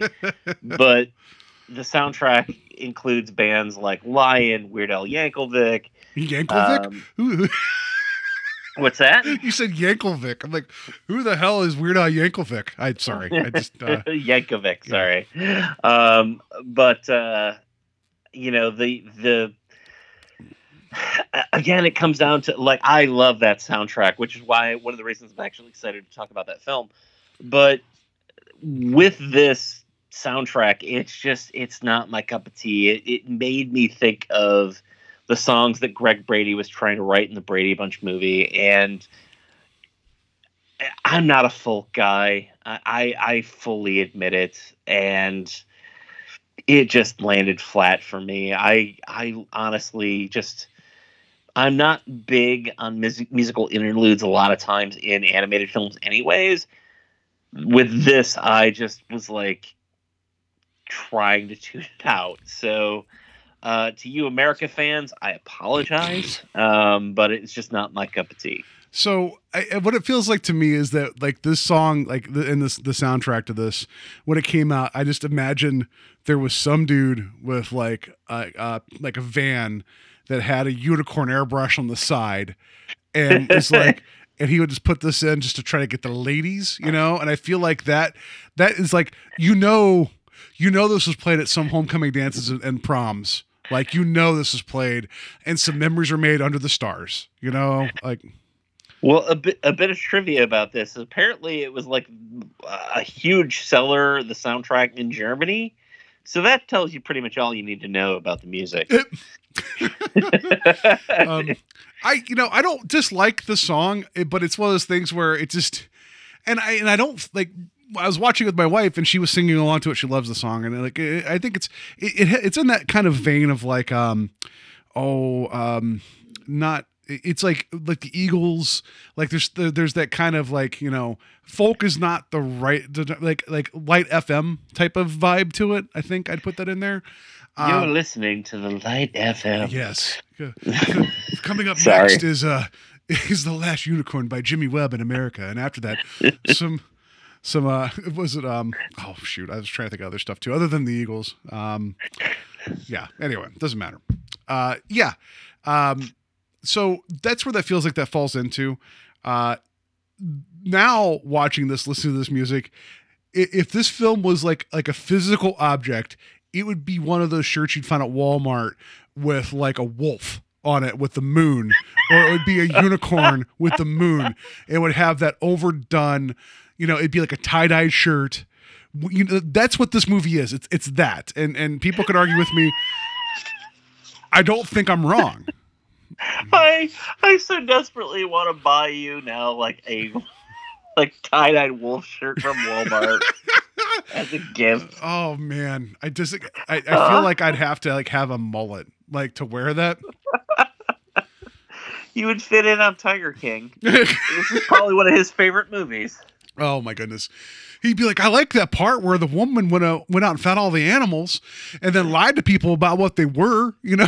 like, like after watching the Tiger King documentary and watching Last Unicorn, I'm like, oh, Mama Fortuna would have a lot to, to say with these people. And by the way, credit to Angela Lansbury. She's playing just an evil son of a gun. And I liked her performance in this too. We didn't get a lot of her, and you you you would think that that would be a character that they would come back, and it didn't. It's it's interesting you say that because uh, it's because of who Angela Lansbury is. I was expecting it to be a bigger performance, and I was kind of surprised at how small it was. I mean, it's a very pivotal role within the context of the story, but maybe it's just because of the fact that you know we had her. Um, is it? It's Beauty and the Beast, correct? Where she's the Mrs. Potts, I Yeah. believe. I think that you know having that ingrained in us and growing up with like Murder She Wrote, um, I was expecting it to be a bigger role, and I was kind of surprised that that she's maybe five to ten minutes of the story. But yeah, you're you're absolutely right. She gives a great performance. yeah. And- It, um, go ahead.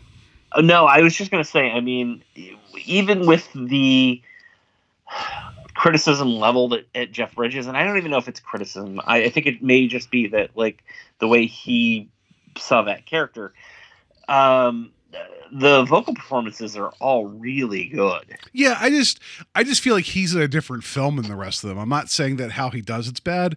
It just feels different. And then there's a song he has later uh, that I don't know if he's singing. If he is, because he's he's done his own music before. Because I think he uh, I think he got an Oscar for Crazy Heart, where he played an older country western singer. So I, I know he's capable of singing. It just felt weird. Like I don't know. It just uh, it totally felt different from everything else. Uh, But the one thing, the two things that just felt like they were so spot on is Christopher Lee, which we've talked about him already, but Christopher Lee's the man. And evidently, when he showed up to record his lines, he came in with a, like a copy of the book and he had places marked to indicate like things that must not be omitted. And if Christopher Lee says don't do it, then don't do it. Like this guy, this guy knows firsthand like what what it feels like to kill a person. Just it's it's fine. Let let him make decisions because he's probably right. You know, I I just I love his commitment to this. I love that the author was in studio while Lee was recording, and Lee actually asked the author, he's like, "Was that good enough? If not, I can do it again." That stuff's amazing to me. Yeah, I, I totally agree. I when I read because I did see that I think it's either on the IMDb or the Wikipedia that you know Lee took it very seriously. He was clearly a fan of the book, um, and that he came in with notes saying like you know these are the things that I think that are important. I was just I was kind of blown away by that, and I don't know. It, it's interesting to me. Christopher Lee is one of those actors. I don't know that I've seen anything that he's bad in. Like he gives like he's in one of the I, I think it's the second Captain America TV movie from the 70s because he had a whole period where he was just uh, not in demand and I believe and again I, I'm going off topic here I believe he turned down the role of Loomis in Halloween and regretted doing it but he had a period where he didn't have quite the esteem that he did in the beginning or, or, or yeah, I should, I should probably even say middle of his career to like the end of his career where he had like a period I feel like in the late 70s early 80s where he wasn't as revered as he was or at least Yeah. wasn't used in the way that he could be and um I had a point that I was going with it, with this. Well, but, no, he still uh, brought the same like like um weight and like professionalism. To he could Yeah. this could have just been a paycheck for him, but it's something he's passionate about, and it it shows through his performance. The guy knew how to project. You know, whether it's like like animated or like on screen, like like for goodness sakes, he is terribly wasted in Star Wars two and three. I did that to piss you off, uh, but like, but you still love it's Christopher Lee there for like a second, you know, and um, yeah, I just he was good in this, and also his character had a little bit more going on for him than just being a bad guy. You know, I like that they gave him a couple different shades to work with. Yeah, it's it's really unfortunate that uh, he didn't get more to do in the second, and it's almost a story necessity that he be taken out so early in the third Star Wars. There you go, um, movie. But uh, yeah, in the second one, he builds such an interesting character, and it's Christopher Lee, so you want more of him, and I don't know. It, it's it's unfortunate. At least he got to be a part of it, and you know, and at least I, I'm not even a Lord of the Rings fan, you know, but at least he got to be uh, a big part of you know playing Sauron in those films. Um, He even came to them and said, "This is what Tolkien wanted," because he knew Tolkien. Like, how do you, Yeah. like, like you, like we see the Dos Equis guy being the most inter- this interesting man in the world. That's not true. We know it was Christopher Lee, and there'll never be someone like him again. Um, and side note for people, if you if you're not aware, the original Wicker Man's currently on Netflix, so watch it if you've not seen it. I know we I covered it here on the show. Steve was away. Uh, I'd never seen it before. That movie's awesome, and he's great in it. So, but yeah, it was good. There's a good voice cast here, and I, I guess I'm just picking on Jeff Bridges, and I shouldn't because I love him, but like. That was the only thing that felt a little weird to me, but also his character, I get why he's there, but his it just he also felt a little weird to me. Like I to find out later that um that Haggard's like, oh, he's not really my son. I want to know what it was like to be a father, and that soured fast. I'm like, whoa, Yeah. that's messed up. Like, just you know, it just there's there is a, some interesting bones in this movie that I think just because you take an entire book and flat and, and squeeze it down to 90 minutes, which again, this was the author presenting a screenplay of his own vision, so he made these choices. There's a little bit that gets lost in the wash. Yeah, and again, it's it's really hard to since I haven't read the book to know like everything I've read seems to have indicated that it's fairly faithful.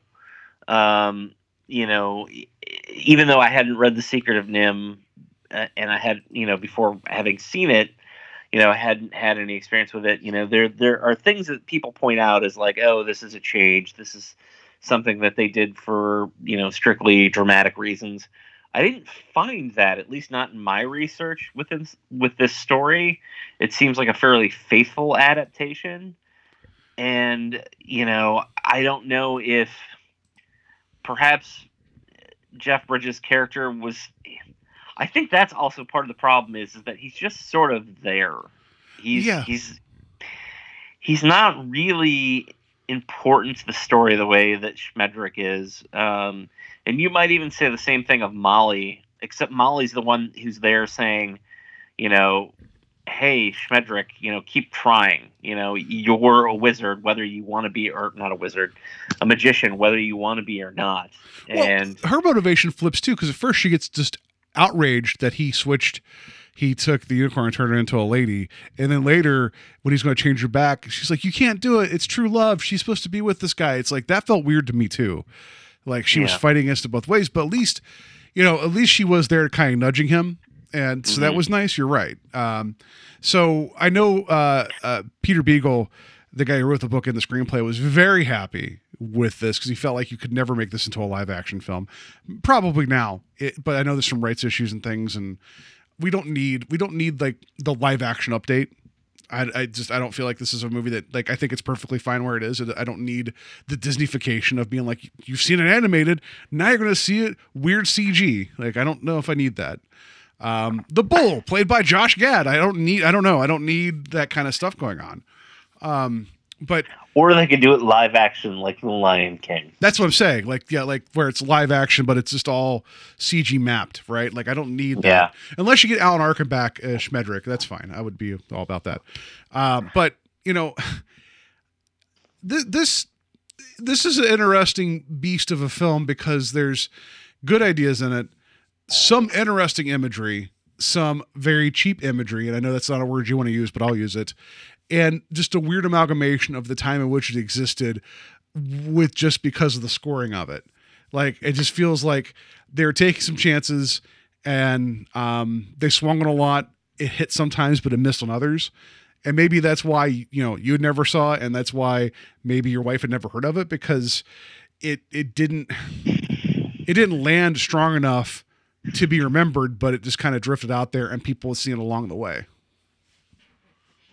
Yeah, and it, it's always you know an odd choice or an odd challenge to come into this, um, and and you hope that you know it's something that you're to love, and it, it's interesting because earlier you said that like you felt that it became it came in the middle between Wizards and um, the Secret of NIMH, and I, I completely agree with that because I I admired Wizards for what it tried to do, but it just it fell flat in a lot of ways. Secret of NIMH, even though I wasn't able to embrace the the magical aspect of it, I thought the science end of it was far more interesting. It's still gorgeous, and it's really one of those films where I'm like, this should be held up as a classic. It's so beautifully done. This is sort of in between, where like I don't know that I ever 100% got involved within the story, but I also know that there's, you know, like you said, whether it be a cult status or a cult following or not, it's still a beloved film. And I never got to where I was with Secret of NIMH with it, but I also didn't have the points of contention that I did specifically with Wizards. Um, and I, I think my frustration with Wizards came from wanting it to be a movie that it wasn't. so that may be me. Well, I also feel like in a lot of ways, and, and again, people could challenge me and they, you know, they could probably bring facts and logic and reason and beat me into a pulp. I feel like this is the film that when people set out to make wizards, that then their mind, they're like, we're going to push people, we're going to challenge things, but we're going to make it like a coherent, like through line. I feel like there's a lot here that they were probably trying to bring to something like Wizards. It just didn't quite get there. While this one, you know, I feel like because it was already farmed out to an established production house that, you know, it did collapse shortly thereafter, but it had made other things for Rankin Bass, that there was already kind of a competent foundation work in there that this was going to get made and it wasn't going to get too weird. However, you could see the Eastern like influences in it, you know, and that like it, it makes me think of and i know you don't play as many video games as i have but it makes me think of whenever they were first importing uh, japanese rpg games over to the western markets like the final fantasy series and they're trying to update the art and the storylines quote unquote to kind of make it like accessible for american audiences. This feels like where this kind of falls in that where it's like there's a lot there. You're like i've never seen this before but they're trying to tell you like a um, medieval fantasy tale. And this falls in that weird spot of like like it, it I guess my point is, is that like I think Wizards was trying to like blow your mind with like, man, evil's evil and propaganda is going to mess you up, like no matter what, you know. And we're gonna have this Mm-hmm. like it just feels. And when you say when you refer to the Wizards, keep on trucking. That's perfect for him. Uh, and with this, it's more like we have the story to tell. We have seven dollars. We're going to give it to these guys that know what they're doing. It's not going to be the prettiest, but we're like the you. It does not matter how much it costs to animate. It you can still take time to create characters that look dynamic on the screen, which they did. And it's like also Jeff Bridges is bringing America with us. Hell yeah, we're going to use that music. Like in a weird way, it's not it's not the sum of its parts, but the parts are interesting on their own. It just it makes for um, this melange that doesn't quite gel for me. That's a really Yeah, muddled I- statement. So f- figure that one out, everybody. Untie that No, knot. I I think that you're right. I, I actually kind of I think that's exactly where I fall as well. Um, uh, it's also you know one of those things that I realize that there are probably a lot of fans of either the book, film, or both. who could easily debate us on this, and that's that's great. Like I, I don't want to you know take away from people who enjoy this film. I just I wish it had worked better for me, and like I said, it just I think I've said it a couple times now. Actually, it just had the unfortunate uh, case of falling after Secret of NIMH. Yeah, I mean, and I, I think there's worth in this film, and we talked about briefly. I didn't mean to cut you off. I apologize. Uh, Rene Auberjonois as the skull. You know, um, yes, and he was like just the skull that was like taunting uh, Schmendrick, and like that whole sequence was amazing and great. And just how the whole thing was like, oh, you think you figured out the answer? I'm not gonna tell you. Come back tomorrow. And then how he got fooled because Schmendrick was supposed to turn water into wine. And for a magician that's not good at magic, the, the best trick he pulled was just convincing this pile of bones that he had drank wine that wasn't there. Like that was awesome. I I really dug that whole bit. And so there's there's there's fun to be had here. uh, I, that's actually one of my favorite scenes in the movie. And did you think that they were going for a Christ comparison there? I was like, is this where we're going suddenly? Did we suddenly we're, get into like weird theological territory? But For a second, because he's uh, supposed it to turn water into wine. Yeah. What's that? Yeah, I mean, he was supposed to turn water into wine, but then he just turned around and was like, "Oh, it's not very good wine, but you can still smell it." The skeleton's like, "I want it." Like, yeah, I, I quite enjoyed that scene. I thought that was really funny, and it's interesting because that actor has just recently passed away. This is a role of his that I had not, I was not aware of that he had done, and again, uh, apparently now everything just comes back to the big big bus. He's in the big bus as a character in that. So oh, there we go. uh, wow. Re- Renee Auberjonois popped up in like two movies that I watched this weekend. Well, there you go. I did. uh, the- I'll always think of him from Benson and then as Odo from Star Trek. But Yeah. for whatever reason, he then popped up in two other movies I watched this weekend. Well, I mean, and he was a delight. So, yeah, um, I I don't know where else to go with this other than like there was times watching the animation where I looked at my wife and I was like, I don't think things work like that. Like the bit when the the unicorns were all coming out of the water and they were rushing up the side of like the craggy mountainside with like the like the old man castle whatever, like the the atypical castle on the edge of the cliff, right?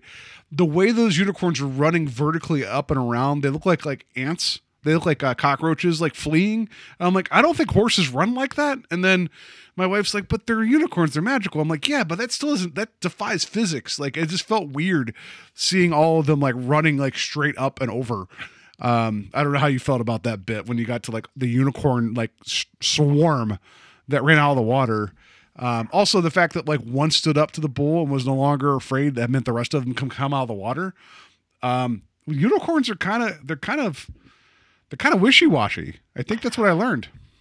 I never quite understood if they were supposed to be the actual unicorns or like the spirits of the unicorns. Like I, I guess I thought like, oh, the, the Red Bull. I took it literally that the Red Bull drowned the unicorns, and their spirits lived in the water. And then like when they came back, I was like, oh wait, are they actually just they've lived in the water ever since? And so, and that may just me be being too literal at this point, but.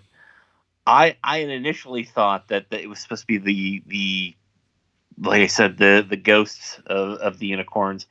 So I hadn't gotten to any sort of like questioning of the animation. I was more questioning whether they were actually coming out of the water or if it was, you know, Well, uh, she ends a up saying metaphysical issue. our main unicorn. She ends up saying, "Well, now the unicorns are back." I'm like, "Oh, well, I thought that means they're all in the water." I don't know. But then earlier we see Jeff Bridges' character. It's actually a nice shot of him running along with his horse, and he has like a lance with him. So you see a shadow. It looks like a unicorn, but it's actually him holding a lance. And just it's you know a nicely placed like you know animation. But you see narwhals beside him. I'm like, are those the unicorns? They just become narwhals? Like I was confused. I'm like, did they just become they just become sea unicorns? Like I didn't know. I was hoping I was hoping it'd just be a shitload of narwhals at the end um, that'd be coming up on shore fighting the the Red Bull. But that's my mind. You know, it's it's a terrible place to be. But that's what I was hoping for. yeah, it's interesting because uh, um, you brought up narwhals, and my mind immediately went to the episode of Futurama where they're. Uh, oh, is it the ambergris episode with the whales? I I don't know. Uh, long story short, I don't know that I realized that narwhals were like an actual animal until that episode of Really? Futurama like 10, 15 years ago. I was unaware of them. Oh, And I was like, oh, it's a real thing. So, Yeah. yeah. uh, so, well, the more you know. All right. So, all right. Any other, any other thoughts, feelings, opinions about the Last Unicorn? Um, I would say that, uh, you know, it's a. It sounds so shitty to be like, it's not the worst thing I've watched. I, I, I just I feel like if you're gonna go to animated films from 1982 and you've got Secret of NIMH on one hand and this on the other, watch Secret of NIMH. But um, you know, I, I wanted to love it, and I just sort of thought it was okay, and I, I hate that I came out there. Well, once we got past the butterfly sequence, uh, which thankfully that did not last forever, uh, it got better. But there's times where I was just like, "Huh," while watching it. So I did enjoy this. Uh, sounds like a little bit more than you. Um, I think it's worth a watch. Um, if the choices are Last Unicorn or Secret M, Secret M full up, you know, it, it's going to be, it's going to win hands down. But I think there's some worth here, especially for being a film that was trying. it's an animated film, like it's it's dark and there's some dark ideas in it, and I think it's I think it's also a good one. You know, we talk about like what's an appropriate age to show kids like certain movies, and I feel like this is not necessarily a scary movie, but it deals with scary things. Like this would be a good one too. It's not horror, but it has like you know some frightening imagery in it that you could like you know that is very much approachable. Like the red bull is a very intimidating thing. Um so i think that's something that this is definitely worth showing like you know as a family. Um and it, it does you know it deals with some more grown-up things than some of the other animated films that are out there. So i do i would recommend it. It's just you know it's not perfect. You know, you brought you bring that up, and it it made me think of a point that I was going to make earlier, and just kind of lost. Um, and I don't know specifically if you feel the same way, but I feel like I, the film Shrek, which I think is like 2000, maybe 2002, was one of the first movies that I remember, at least of recent animation, where people were suddenly like, oh, they made this for kids and they made it for adults. And well, a lot of that I think was geared towards the comedy of it. I feel like we moved away in the 80s. There was a, a point where they were trying to make, especially after watching this Wizards and Secret of NIMH, where they were trying to do something different with animation and give a more adult oriented story, but for kids and I feel like maybe we've returned to that a little bit these days, but at the same time, our perception of it is more of like, well, we've we've hidden jokes in this that adults will get that kids won't get, but it's still enjoyable for them. I feel like we've moved away from having these types of themes, um, or at least adult themes, I guess, within the like underlying depths of the underlying depth of the uh, meat of what goes into these um, animated films. Um, it's just an an odd juxtaposition, and I guess Pixar probably does it quite well in the sense that they bury adult themes within a lot of their films. Uh, that you know is probably what makes them so successful. But I think it's an interesting, you know, precursor to that, considering that we're probably well, we are at least 20 years away from what's going to come with the next wave of animation, which is the CGI realm, yeah which is where I think adults started to get back into it more. Yeah, and and I like you mentioned Shrek. I'd, I'd also say like Monster House is like one of those ones that like I know I don't I don't I know you haven't seen that, but it's like it's like it's bordering on like a full on scary movie, but it's like it's you know for kids and it does deal with more some grown up ideas and there is some dark imagery in there. So you're right. There was a while just play it safe and com- completely cater towards kids. Like we, uh, you, you mentioned My Little Pony earlier. There was the My Little Pony film. There was like the the Care Bears movie. Like that's pablum for that audience, right? There was no Yeah. bigger things going on. This was trying to do something, so I, I will always appreciate the effort. So that's that's what I'll say about that. So I'm I'm glad I revisited it. I just I had not seen this as a kid. Clearly, I only remember three things from it. So not the movie I, th- I remembered it being. Yeah, it, it wasn't quite the Heathcliff movie that I saw at theaters in uh, 1985. fair, fair enough. All right, so I think that's going to do it for our discussion about the Last Unicorn. Like again, you guys can see this on HBO right now um, when you're not watching Westworld or whatever or McMillions. Uh, it is available there in the full, like the full glory of half a lady butt cheek and two dams right there. Uh, and if or if you want to see a tree almost sexually assault a guy, this is also your movie, right? I will also say real quick on that, like Yeah. I I don't know. I feel like it's such a backward ass thing to be you know, oh, we've released a different version of it that doesn't in, you know, include these two minor minorly Yeah. offensive things like ugh. I know. I, I agree. I, I feel like So Yeah. I'm glad that at least the HBO version is the the correct version. Yeah. So Um, so yeah, you guys can watch it there. Um, I'm sure it's available elsewhere, but that's where I saw it because I was already subbed into HBO, so that's where I watched it at. So, uh, you guys can uh, find us on Facebook. Uh, it's Invasion of the Podcast. Let us know your thoughts about the Last Unicorn. Uh, fight us on our various opinions if you disagree. Uh, if you own a van with a unicorn on the side and this was your movie and soundtrack that you know got got you many nights under the stars you know? Good on you but you can fight me about the film. It's fine. Uh, you guys can find us um, we have an email address. It's evading podcast at gmail.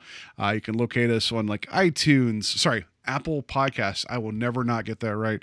Google music stitcher podbean wherever you locate your podcasts rate and review us. We greatly appreciate it. If you enjoy the show recommend it to a friend a lot of us have a lot of free time right now, so maybe they want a podcast to listen to uh, while they're walking five miles in their house back and forth. That might be a thing to do. Uh, we greatly appreciate it. And Steve, how can people find you? You can find me lying around my house in my underwear drinking beer. You can find me on Hell yeah. Serenade. Hell yeah, America.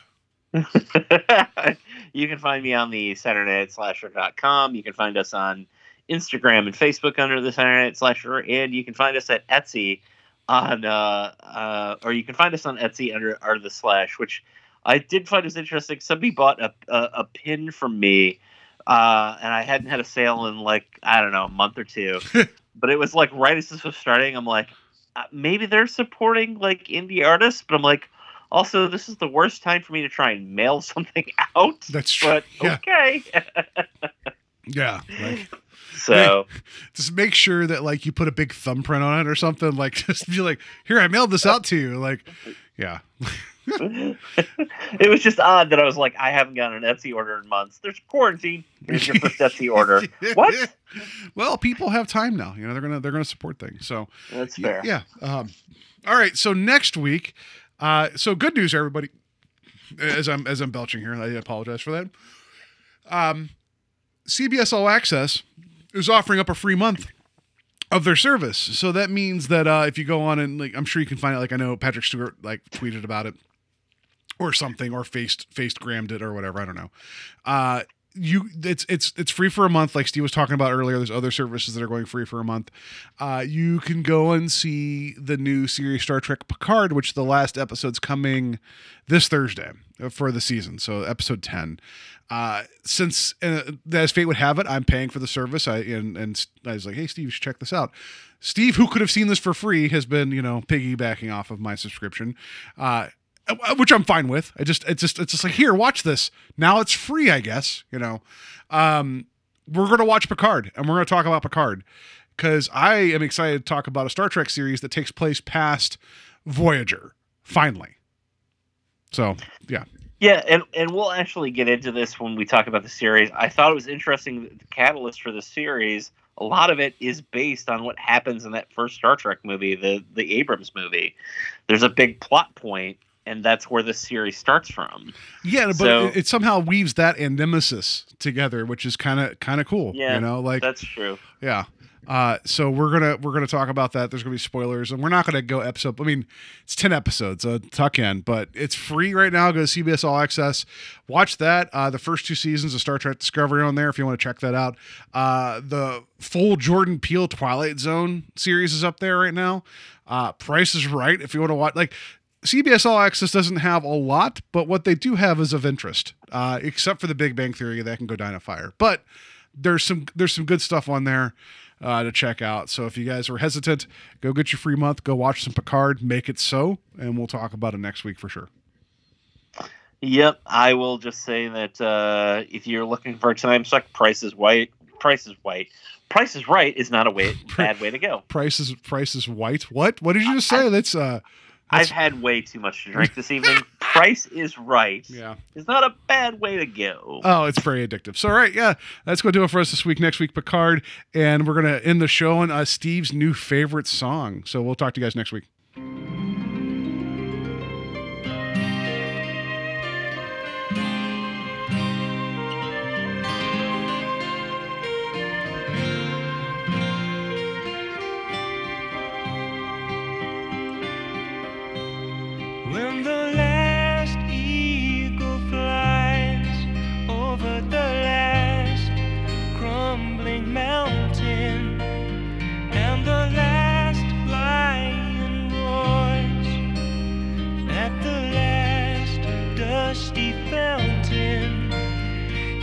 The shadow of the forest, though she may be old